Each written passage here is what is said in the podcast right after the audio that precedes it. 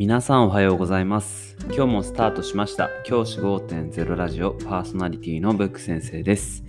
僕は現役の教師です。学校で働きながらリスナーの先生たちが今よりちょっとだけいい人生を送れるようなアイデアを発信しています。より良い授業学級経営働き方同僚保護者児童生徒との人間関係お金のことなど聞かないよりは聞いた方がいい内容を毎朝6時に放送しています。通勤の5から10分間聞き流すだけでも役立つ内容です。一人でも多くのリスナーの先生たちと一緒に良い教師人生を送ることが目的のラジオです。今回のテーマは主語を大きくするなというお話をしたいと思います。これはすごくあの人間関係を作る上で重要だと思っています。主語誰々は誰々がっていう部分を大きくすると先生方にとってデメリットしかないよっていう話をしたいと思います。僕が主語を大きくしない方がいいと思っている理由一つ目は今現在の多様性の中で先生をする。多様化している社会の中で先生をする。ということに関わってきます。どういうことかっていうと今の時代はという方もこれも大きく主語になってしまってるんですけど今は結構ですねあのいろいろな人が生きているそしていろいろな人の生き方が許容されている社会が生まれつつあります。具体的に言えば LGBTQ いろいろな多様な性のあり方が許容される時代になっています。そんな中でですね主語を大きくしてしまうと一定の人たちマイノリティの人たちを傷つけてしまう可能性が出てくるんですね。例えば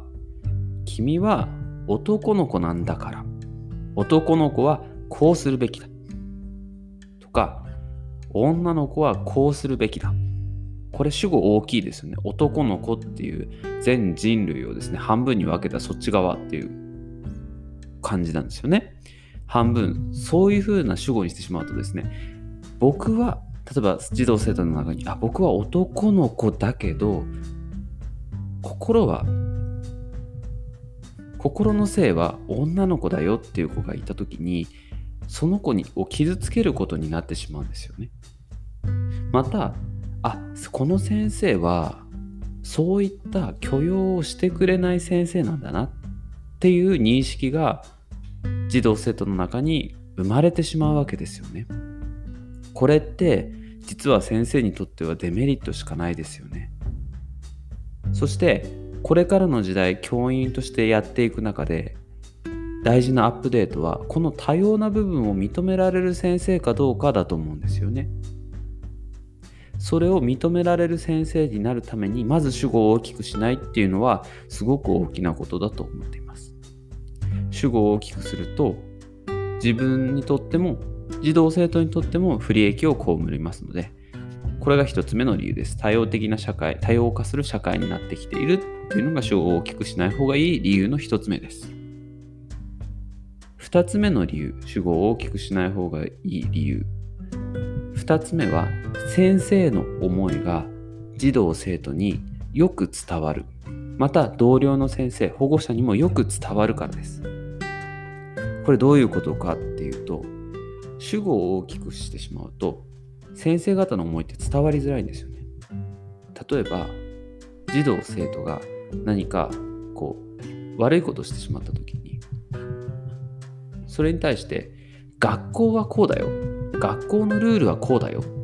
ていうことを伝えることも大事なんですがそのことばかりしているとこの先生はどう思ってるかが全く伝わらないんですよね。はい、で「アイメッセージ」っていう言葉を先生方はご存知でしょうか？この iMessage で伝えることがすごく重要で iMessage って何かっていうと愛なので私はこう思うよって伝えてあげることってすごく大事なんですよね。児童生徒にとって大事なことです。例えば児童生徒が何か例えば廊下を走ってしまった時にこれは学校のルールでダメだよってそれだけ言うんじゃなくて学校のルールとしてダメだよ。私はそれは危ないことだと思います。やめましょう。っていう風な自分のアイメッセージで伝えてあげる。私はこうだよ、うん、あとは心ない言葉を児童生徒同士で言ってしまった時に私はすごく嫌な思いをした。やめなさい。っていうふうなことを伝えることって大事ですよね。こういうふうに主語が自分とかあなたとか彼女とかそういうふうな少なくなってくればくるほど相手にメッセージはすごく伝わるんですよね。これは同僚に対してもそうです。同僚に対して話す時もあうちの学級ではこういうふうにしています。ではなくて私はこういうふうにしたいんです。っていうふうに伝えることってすごくメッセージ性が強くなります。保護者の方にもそうです。いや学校としてはこうやっていましてっていうより学校としてこうやっていますが私もこういうふうに思います。というふうに自分の意見もきちんと言えることってすごく大事なことだと思います。先生は児童生徒にとって一番身近にいる大人なんですよね。1日8時間とか一緒に過ごす人大人がどういうふうに自分のことを表現しているか。それってすごく子どもの成長に欠かせないことだと思うんですよね。ですから是非ですね主語は小さくできるだけ小さくする。このことを大事にしてほしいと思います。それはこれから多様な社会になっていく中で先生方の自分たちのこう身を守るという意味でも大切なことですし他の人たちとの人間関係を築く上でも大切なことです。ぜひですね、主語は大きくしすぎず、男の人は近頃の若者はとか、近頃の男の子はとか、女の子はとか、学校はとか、